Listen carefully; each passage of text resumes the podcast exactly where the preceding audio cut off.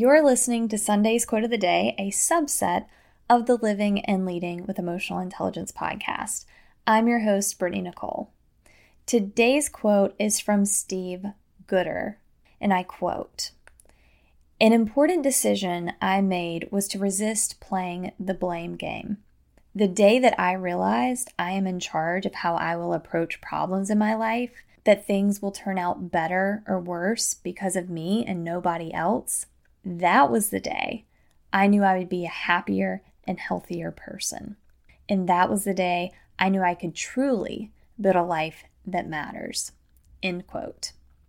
If you listened to last Sunday's quote, I encouraged you to take time and reflect on all things that you find unpleasant and wish were different in your life.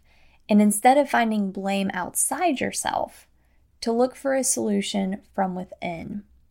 This can be scary and difficult, but it can also be a pivotal moment for you, one filled with liberation in a world of possibilities.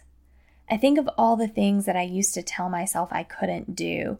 I would say things like, that would never happen to me. What's the point in even trying when I know I won't get it? Whether that be a job, a conversation with someone I felt was out of my league, a thing I wanted to do, etc., etc. As the saying goes, you miss 100% of the chances that you do not take. And it is amazing what you can actually achieve if you just try. The people who will actually give you their time and the things that you can do when you believe in yourself. Now, that may not seem related to blame, but it is, because we are likely blaming bad luck or others' unfair advantages on why we don't get ahead in life or why things happen to us. Now, this isn't to say that life is fair, it most certainly is not. Some people, maybe you, are listening and have a greater disadvantage for whatever reason. And it's unfortunate, and I hate that things have to be that way, but just know that you can do it. I encourage you to find support systems, friends, or mentors who believe in you and that will help guide you. But just know that you also have to believe in yourself. And you will know how much you truly believe in yourself by the effort that you're putting into achieving what you want out of life.